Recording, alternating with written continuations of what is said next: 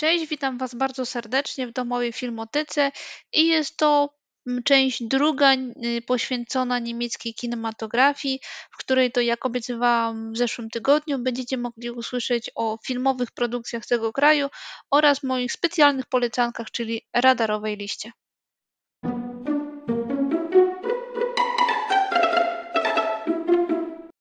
Czas przejść do sekcji związanej z filmami i na samym początku e, groteska, czarny humor, czyli komedia pod tytułem On wrócił. Film ten powstał na podstawie książki o tym samym tytule autora Timura Vermesa i jeżeli kiedykolwiek czytaliście tą pozycję, ewentualnie zobaczycie plakat, to od razu będziecie wiedzieli, kto wrócił. Niemcy, czasy współczesne, jakieś blokowisko, osiedle, w którym to ludzie robią zakupy, dzieciaki grają w piłkę nożną, trawa rośnie, a między gąszczami, między jednym drzewem a drugim, śpi sobie Hitler, który nie wiadomo czemu budzi się w latach współczesnych i nie wie co się dzieje. Hitler budzi się w latach współczesnych w pełnym rynsztunku, w pełnym umundurowaniu, z czapką, budzi się i jest skołowany. Nie wie, jak tutaj się znalazł, co się stało, czemu Niemcy nie są najważniejszym krajem na całym świecie, czemu ludzie chodzą swobodnie, czemu nie kultywują jego osoby jako najważniejszej głowy w państwie, jako Führera, jest zdezorientowany i właściwie nie wie, co tutaj robi. Zbieg okoliczności sprawia, że trafia on do pobliskiego kiosku, w którym to bardzo szybko orientuje się, że są, e, że to nie jest rok 1900 któryś, tylko że jest 2000x i że minęły czasy wojny i że wszystko zostało doprowadzone do ładu, do ładu, w którym to Hitler został pokonany i jego osoba jest uznawana za najgorszą osobę w dziejach historii, która zniszczyła 3 czwarte Europy. Pomimo tego, iż minęło 70 lat, 70 lat hibernacji, to poglądy Führera się nie zmieniły i wygłasza on je z pełną świadomością tego, co mówi, poważnie, serio i bez żadnych ogródek, a społeczeństwo tego słucha i mu przyklaskuje. Ludzie, e, ludzie spotkani na ulicy m, traktują go jako znakomitego komika, który udaje Führera, którym jest prześmiewczy i który groteskowo przedstawia idee, w których to e, Führer żył żył i w którym to zawładnął, e, zawładnął Europą i całym niemieckim narodem. E, zbieg okoliczności sprawia, że zaczyna on występować jako znany stand-uper, w którym to mówi o tym, iż społeczeństwo jest gnuśne, leniwe, że powinno się wziąć do roboty i że należy trzymać ich twardą ręką, a wszyscy widzowie, jakby się wydawało, patrzą na to, śmieją się i mu przytakują.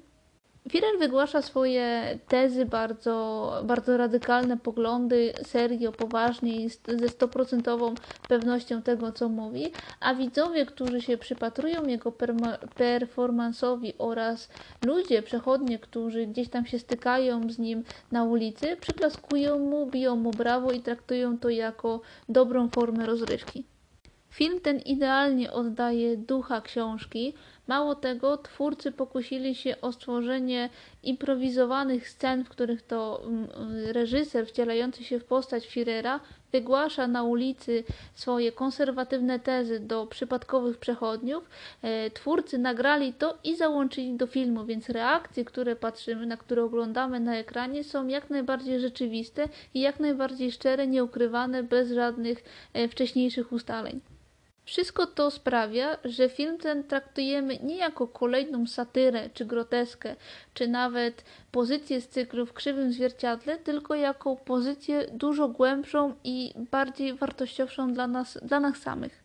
Kolejną produkcją na mojej filmowej liście jest film pod tytułem Eksperyment, którego fabuła opiera się na prawdziwych wydarzeniach, w których to profesor Zimbrado zorganizował eksperyment, którym to uczniowie, studenci zgodzili się dobrowolnie wziąć udział i e, zgodzili się odegrać rolę strażników, jak i więźniów.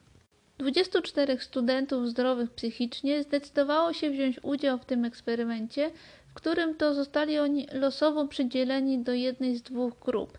Jedna z nich była strażnikami, drudzy byli więźniami. Jedni z nich e, mieli pełną kontrolę nad tą drugą grupą, pozbawioną jakichkolwiek praw, a cały eksperyment miał dowieść, jakie znaczenie ma sytuacja społeczna na zachowanie jednostki.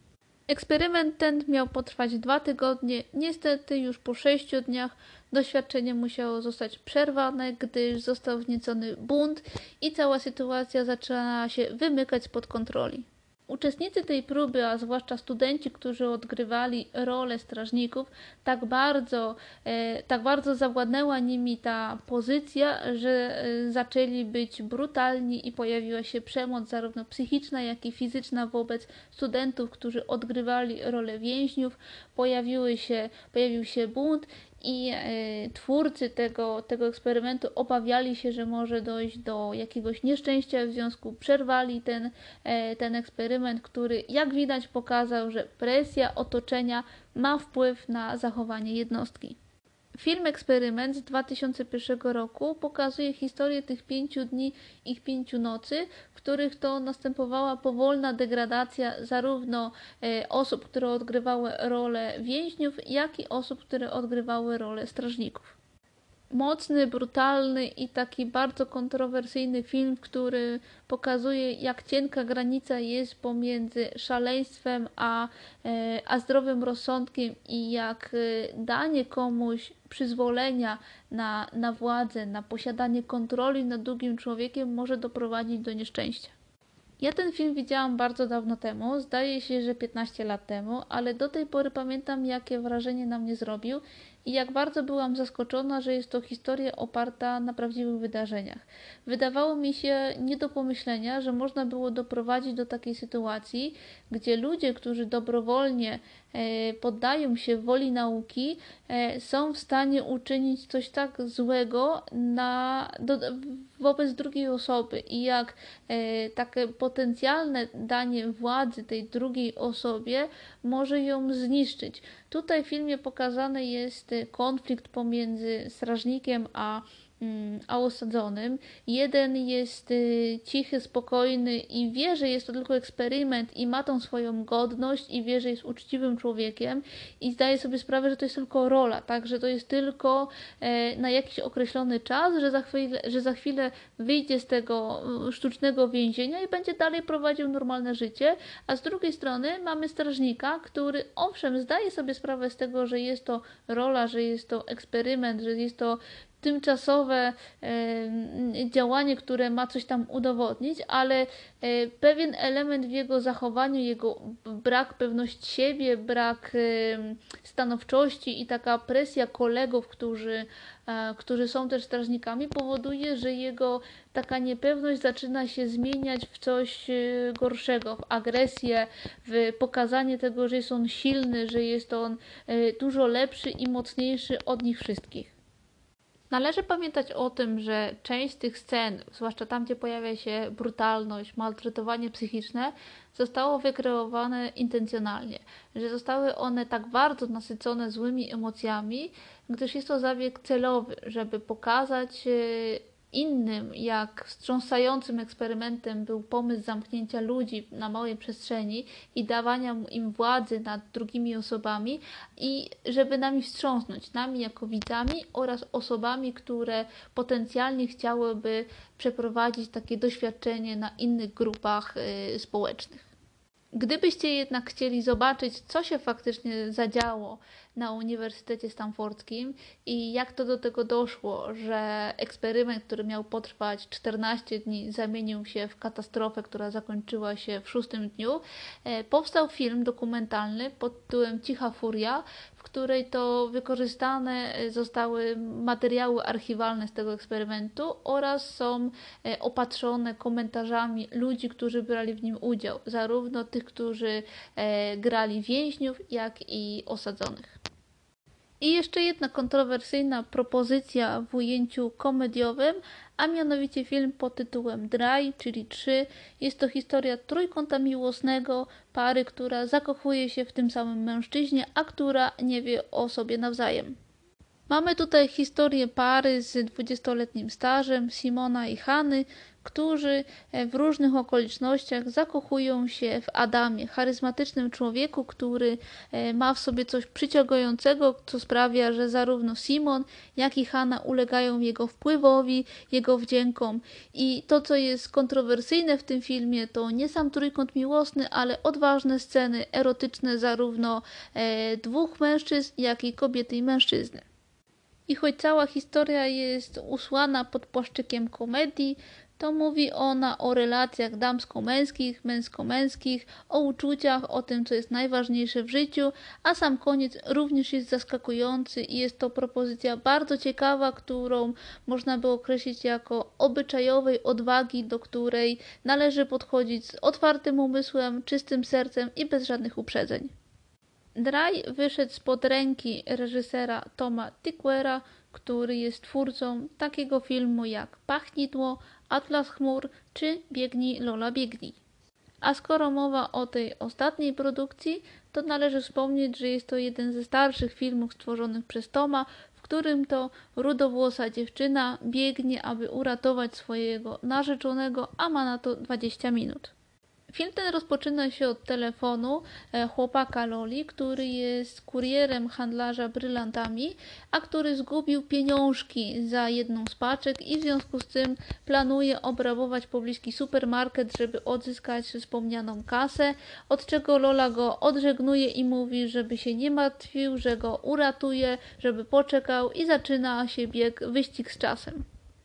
Niestety Lola spóźnia się, chłopak ginie i jest to jeden z pierwszych biegów, które nasza rudowłosa bohaterka będzie musiała pokonać, gdyż ten film to takie swoiste połączenie gry komputerowej z efektem motyla, gdzie bohater ma do, do przebiegnięcia określony, e, określoną trasę, do, ma przeszkody, które musi pokonać, ma osoby, e, które spotyka na swojej drodze i każda decyzja, jaką podejmie, zdanie, które wypowie, cokolwiek, co by nie zrobiła, co zmieni w swoim podejściu do, do przechodnia, którego napotka, będzie miało bezpośredni wpływ na tą osobę.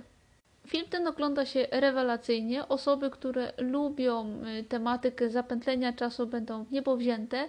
Tym bardziej, że mamy tutaj połączenie czarno-białych klisz, takich flashbacków osób, które e, Lola spotkała na swojej drodze i za każdym razem, kiedy ona podejmuje inne decyzje, mają one inny wpływ na, na życie tych bohaterów, co jest pokazane za pośrednictwem tych czarno-białych flashbacków, co jest y, fajnym urozmaiceniem takiego biegu, który wciąż na nowo jest powtarzany. I tak jak mówię, jest to e, swoiste połączenie gry komputerowej, w której to gracz ma e, do pokonania pewną trasę i istnieje tylko jeden określony właściwy model na to, żeby w określonym czasie pokonać określony dystans i żeby e, osiągnąć rezultaty, które twórcy im założyli. Cała fabuła jest niezwykle dynamiczna i to nie tylko za sprawą biegu, ale też zmieniających się sekwencji, które pomimo tego, że się powtarzają, to mają za każdym razem inny wydźwięk i inny rezultat, w związku z czym nie wiemy, czego możemy oczekiwać. Moją następną propozycją jest film pod tytułem Pina i jest to pełnometrażowy film muzyczny autorstwa Wima Wendersa, który został poświęcony niemieckiej tancerce i choreografce Pinie Bausch i jest to jeden z pierwszych filmów, który wykorzystał w swojej, w swojej produkcji technikę 3D. Pina Bausch była niezwykle utalentowaną i znaną tancerką, która została członkiem zespołu Metropolitan Opera Ballet Company. Pracowała również jako dyrektor Wipperland Oper Ballet, a jej przedstawienie były mm, nasycone relacjami, więzami pomiędzy mężczyzną a kobietą, co dało podwaliny do filmu, który stworzył Pedro Almodovar, porozmawiać z nią. Pina Bausch poza tym, że występowała na deskach scenoteatru, poza tym, że tworzyła choreografię i była częścią ekipy baletowej, zagrała również u Federica Felliniego w filmie pod tytułem A statek płynie. Bausz w pewien sposób była prekursorką w dziedzinie choreografii, była takim jasnym punktem na firmamencie baletowym, który to zmienił ekspresję ciała do wyrażania emocji i nie był tak statyczny. Było to bardzo, e, bardzo ekspresyjne, bardzo mocne. Zdecydowała się na współpracę z Wendersem. E, niestety po pięciu dniach, kiedy wykryto u niej nowotwór, zmarła, a reżyser zdecydował się, że film, który tworzy, będzie swoistego rodzaju laurką dla artystki. Filmie Pina znajdziecie fragmenty spektakli, do których artystka układała choreografię. Są one przeplecione materiałami archiwalnymi, do których e, aktorzy, którzy brali udział w tamtym czasie, zostawiają jakiś komentarz, wspominają artystkę i, i chwalą ją pod niebiosa. I tak trzeba to traktować. To jest typowa laurka, która nie wspomina o tym, jak wielkim y, czasem i okupionym cierpieniem należy się wykazać, żeby dojść do takiej perfekcji. Nie mówi się tutaj o, o tych wszystkich godzinach wytańczonych, wylanym pocie, krwi i łez, które doprowadzały artystów do, e, do niejednego szaleństwa. Tak jak mówię, jest to swoista laurka i jest to pozycja dla ludzi, którzy lubią balet i którzy nie spodziewają się niczego więcej jak tylko dobrego spektaklu.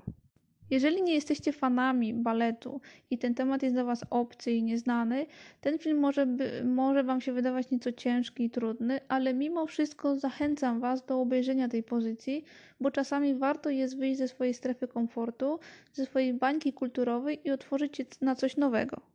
Pozostaniemy troszeczkę jeszcze przy tematyce muzycznej. Mam dla Was film pod tytułem Lara z 2019 roku.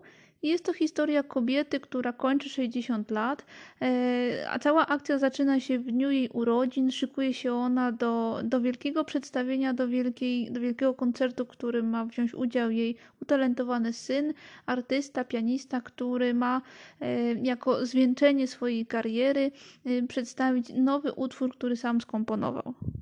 Cała fabuła skupia się na postaci Lary, na to, jak trudną jest ona osobą, jak odizolowała się od swoich przyjaciół, od rodziny i na takiej dziwnej relacji pomiędzy synem a, a matką.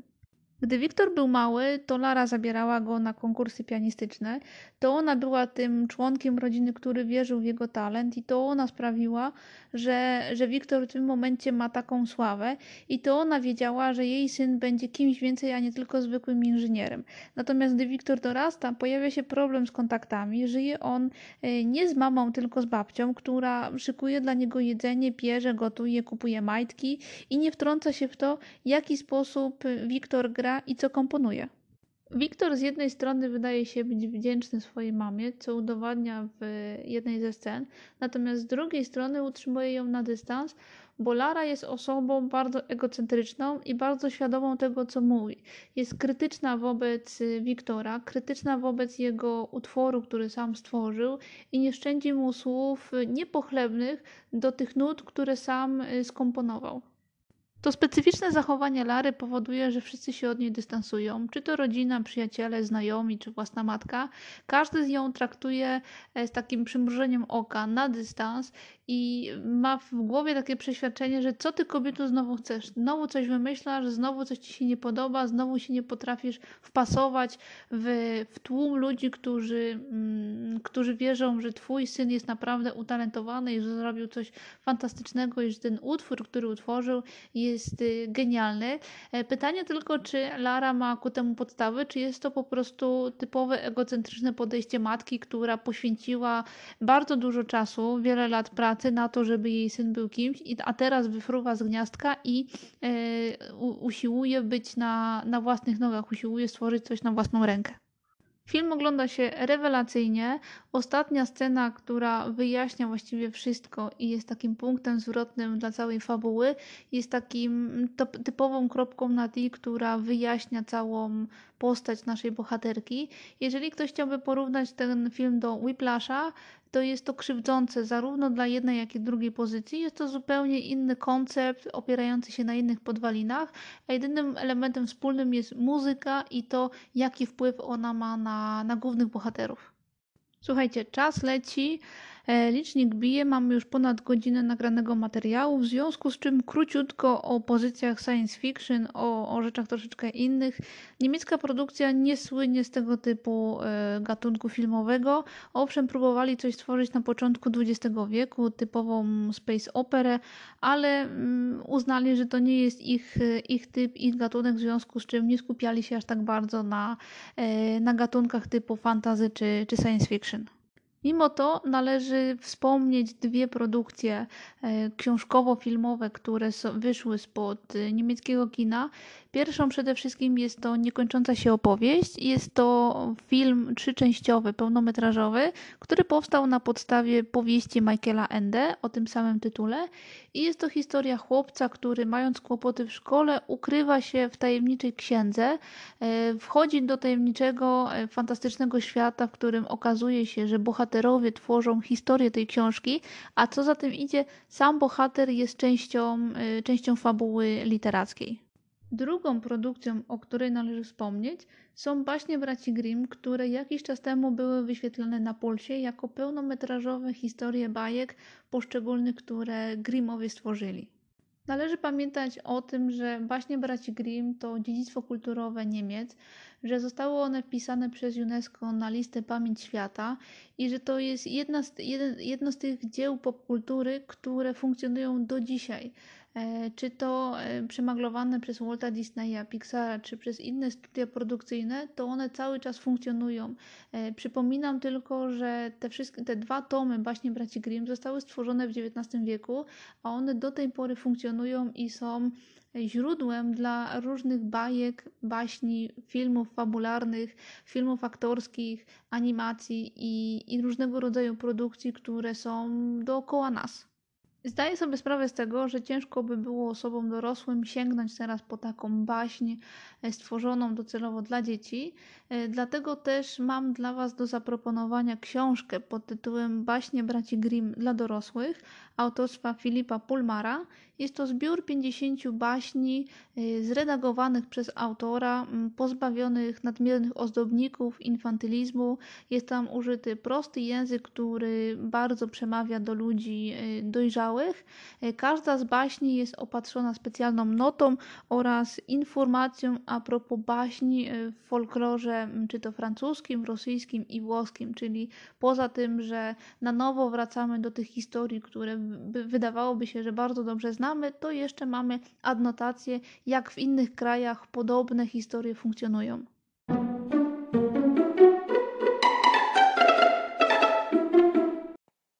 Przejdźmy teraz do listy moich osobistych polecanek, czyli tego, co mam na, na filmowym radarze. E, dwie propozycje, które już wyszły w zeszłym roku. E, jedna w zeszłym roku, druga na początku tego, tego roku. Pierwszy to jest serial pod tytułem Stewardessa, dostępny na, na HBO Go i jest to historia mm, amerykańskiej stewardessy, która wchodzi w romans z jednym z pasażerów z miejsca 3C, e, idzie z nim do łóżka, a dnia następnego budzi się w zakrwawionym zakrwawionym łóżku, gdzie facet leży po prostu ciachnięty pod, y, pod szyją, pod gardle jest całe rozwalone. Ona niczego nie pamięta, bo wypiła za dużo alkoholu i e, ucieka z miejsca przestępstwa i, i usiłuje dojść do tego, czy to e, kto był sprawcą, czy to ona zabiła, czy to ona zamordowała, czy, e, czy ktoś inny. E, serial jest oparty na, na podstawie książki od tym samym tytułem, na podstawie powieści autorstwa Chrisa Bojalinga. W roli głównej występuje Kelly Cuoco, czyli nasza Penny z Big Bang Theory i muszę przyznać, że ma tutaj ona zupełnie inną rolę, dużo poważniejszą. Są elementy komediowe, ale w większości jest to dramat. E, bardzo dobrze to się, e, to się ogląda. Zaczęłam już y, trzy pierwsze, trzy pierwsze odcinki. Jestem zachwycona tym, co, co Kaylee pokazuje. E, podoba mi się bardzo stylistyka, w jakiej jest utrzymany ten serial. E, czołówka sama jest y, taka ala komiksowa, bardzo animacyjna i tak też jest zrobiona cała, e, cała fabuła. Są przecięcia kilku, kilku ekranów, tak jakbyśmy oglądali komiks. Jest to fajne, mm, fajne wyróżnienie na, na taki serial. To, co jest y, charakterystyczne też y, w tym, y, w tej pozycji, to to, że główna bohaterka bardzo, bardzo dużo pije alkoholu i e, osobom, którym może to przeszkadzać, powiem tylko, że jest to zabieg celowy, tak przynajmniej mi się wydaje, że jest to in, zrobione intencjonalnie, a z drugiej strony też y, historia jako kryminał jest dosyć wciągająca i do końca, mam nadzieję, nie, wi- nie będzie wiadomo, e, kto się, mm, kto stoi za zabójstwem przystojnego e, mężczyzny.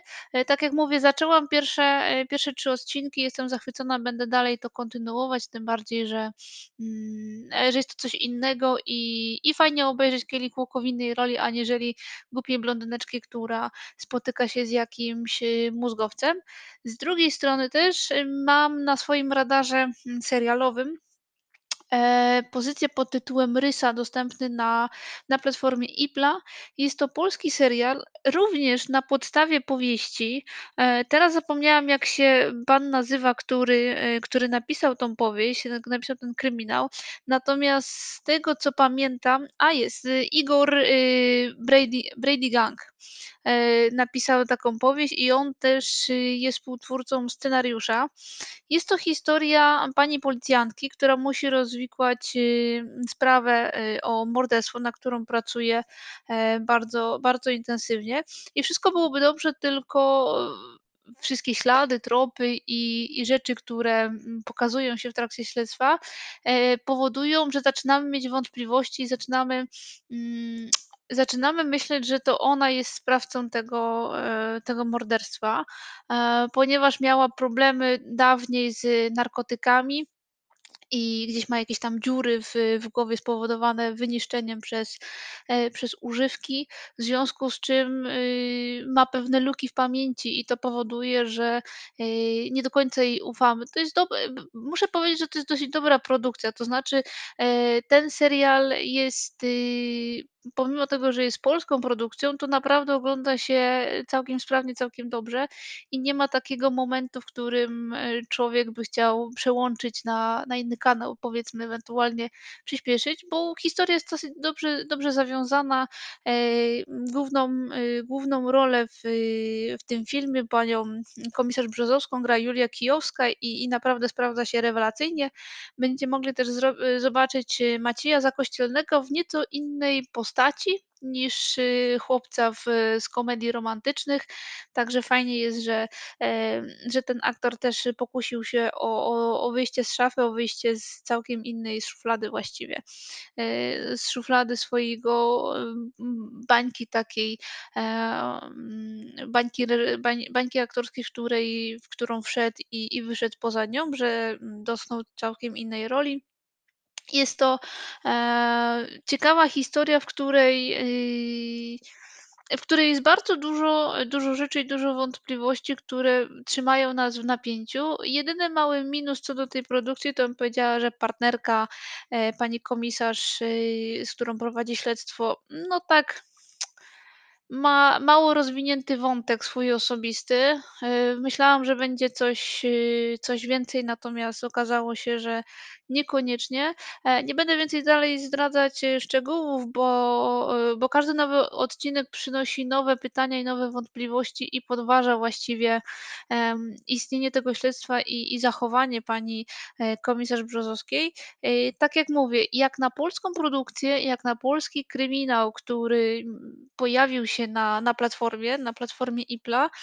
Faktycznie jest dobrze zrobiony, ciekawie się to ogląda i i bas, bo, e, brakuje w polskiej kinematografii takich dobrych, em, kryminałów, thrillerów, dobrych takich sensacyjnych rzeczy, które wciągałyby. Ja nie mówię, że to jest idea idealna produkcja, ale wa warta do zajrzenia, bo odznacza się od od całej reszty swoim, mm, dobrym kunsztem i i reżyserią, i taką zawiązaną akcją, historią, która jest koherentna, kompletna i i fajnie się ogląda i przede wszystkim wciąga. Człowiek się nie nudzi, a to jest chyba najważniejsze, że wysiadamy, oglądamy i generalnie pstryk, mija nam te, e, 45 minut czy 50 i właściwie nie wiemy kiedy i chcemy, mm, do dowiedzieć się, co było w dalszym ciągu. Także polecam Wam, e, Rysa na platformie Ipla do obejrzenia. Z produkcji, na które czekam, a które jeszcze się nie pojawiły w na naszym małym ekranie, jest przede wszystkim serial Clarice. E, jest to kontynuacja, chciałoby się powiedzieć, y, filmu, e, Milczenia owiec. Fabuła jest osadzona pół roku po po zakończeniu tego, co się co się wydarzyło w filmie, jak i w książce. E, w serialu nie zobaczymy Hannibala, nie będzie on obecny w serialu Clarice, dlatego że, obie produkcje zostały wyprodukowane przez inne studia produkcyjne, mają inne prawa, w związku z czym, nie nie mogą mieszać tego, ob obydwóch postaci. Akcja, tak jak wspomniałam, rozgrywa się po wydarzeniach z Milczenia owiec, a agentka FBI będzie, e, pracowała w terenie, będzie rozwiązywała, y, zagadki, będzie ścigała seryjnych morderców oraz, e, będzie musiała odnaleźć się w świecie politycznych rozgrywek. Ja mam szczerą nadzieję, że to będzie lepsza produkcja aniżeli Ratchet, czyli, e, post y, postprodukcja, postkontynuacja, nazwijcie to jak chcecie, e, filmu Lot nad kukułczym gniazdem. Ratchet była niewypałem, nie mieli pomysłu na na siostrę z psychiatryka i bo to była bardzo mierna produkcja.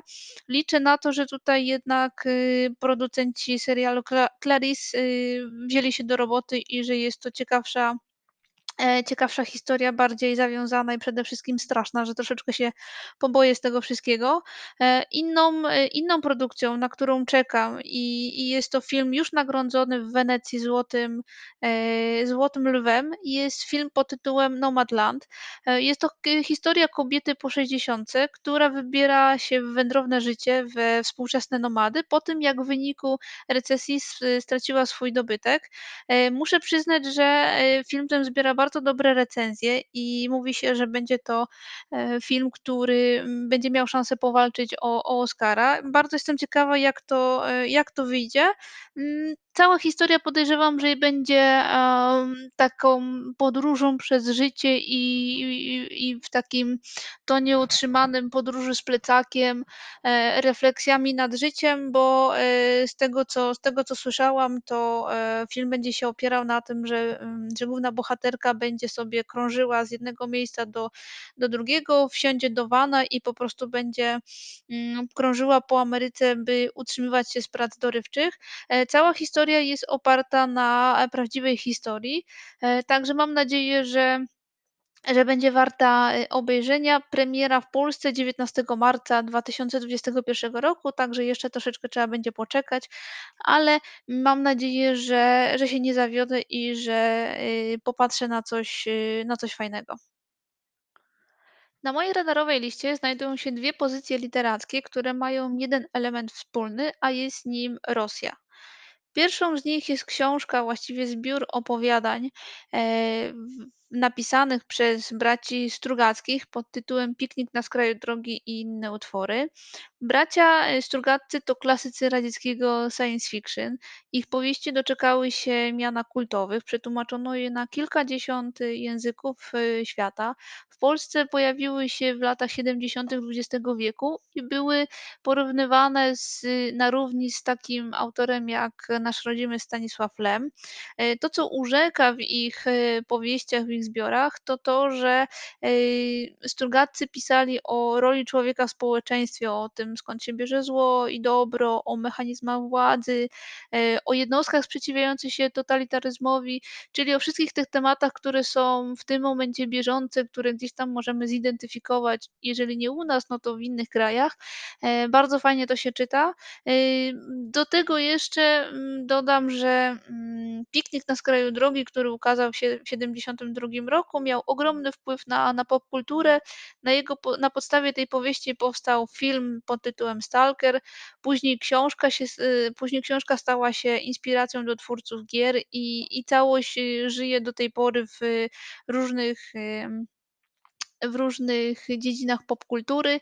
Y, drugą pozycją literacką, którą, y, chciałabym wam zaproponować, jest książka pod tytułem „Krwawe pozdrowienia z Rosji” autorstwa Heidi Blake i jest to literatura faktu, w której autorka opisuje, opisuje historię mm, oligarchów rosyjskich, gangsterów i dysydentów, którzy uciekli do, do Wielkiej Brytanii przed, e, po tym, jak, y, jak Putin doszedł do władzy, a mimo to mm, jeden po drugim byli mordowani i w niewyjaśnionych okolicznościach ginęli, umierali i, i wydawało im się, że są bezpieczni poza matkami mm, putinowskiej władzy, a okazało się, że jednak nie. E, krwawe pozdrowienia z Rosji jest, y, jest historią, która do tej pory nie została opowiedziana. Jest to e, przerażająca wizja Kremla i bezwzględnej pogoni Putina za e, globalną dominacją, w której to udoskonala, udoskonala, udoskonala on sztukę zabijania nieprzychylnych sobie obywateli. Pozycja jak najbardziej polityczna, ale w dobie wydarzeń, które dzieją się w tym momencie, mianowicie Nawalny, jego kanał, filmy, które e, które tam umieścił oraz y, pozycje, które demaskują po prostu Putina jako człowieka e, gnuśnego i, i złego i, i, i takiego, który orientuje się tylko na własne pieniądze i, e, i którego należałoby obalić. Pozycja jak najbardziej do, do przeczytania. Ukaże się, ukazała się 27 stycznia tytułem wydawnictwa WAP.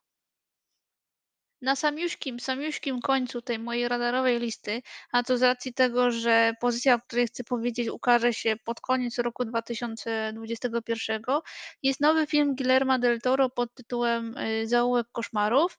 Jest to e, film, który będzie adaptacją powieści o tym samym tytule autorstwa Williama Lindsaya e, Greshmana, w której to w rolach głównych chcieli się Bradley Cooper oraz Kate Blanchett.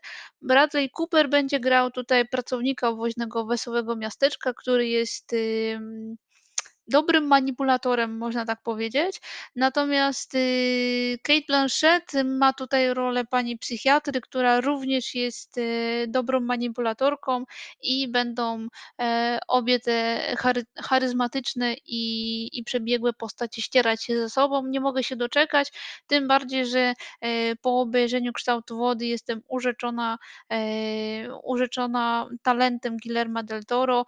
Porównując to z książką, uważam, uważam, że film jest o niebo lepszy i, i to, co wyciął, jest jak najbardziej adekwatne i słuszne do tego, żeby, żeby zostało pominięte. Mam nadzieję, że że Zaułek Koszmarów będzie równie dobrze zrobiony, tym bardziej, że już mam na, na swojej liście do, do przeczytania e, tą pozycję, żeby mieć z czym e, porównywać tak na wszelki wypadek, a ponieważ jest dużo czasu do tego, bo tak jak mówię, e, film ten ma się ukazać, zdaje się, że na początku grudnia 2021 roku, w związku z czym jest czas na to, aby, aby przeczytać książkę, przetrawić ją, przemyśleć, a później zajrzeć do, do filmu. Polecam jak najbardziej Guillermo del Toro, Zaułek Koszmarów. I to już wszystko na dziś. Dzięki za wysłuchanie. Trzymajcie się ciepło, bądźcie zdrowi i do zobaczenia, do usłyszenia w następnym odcinku.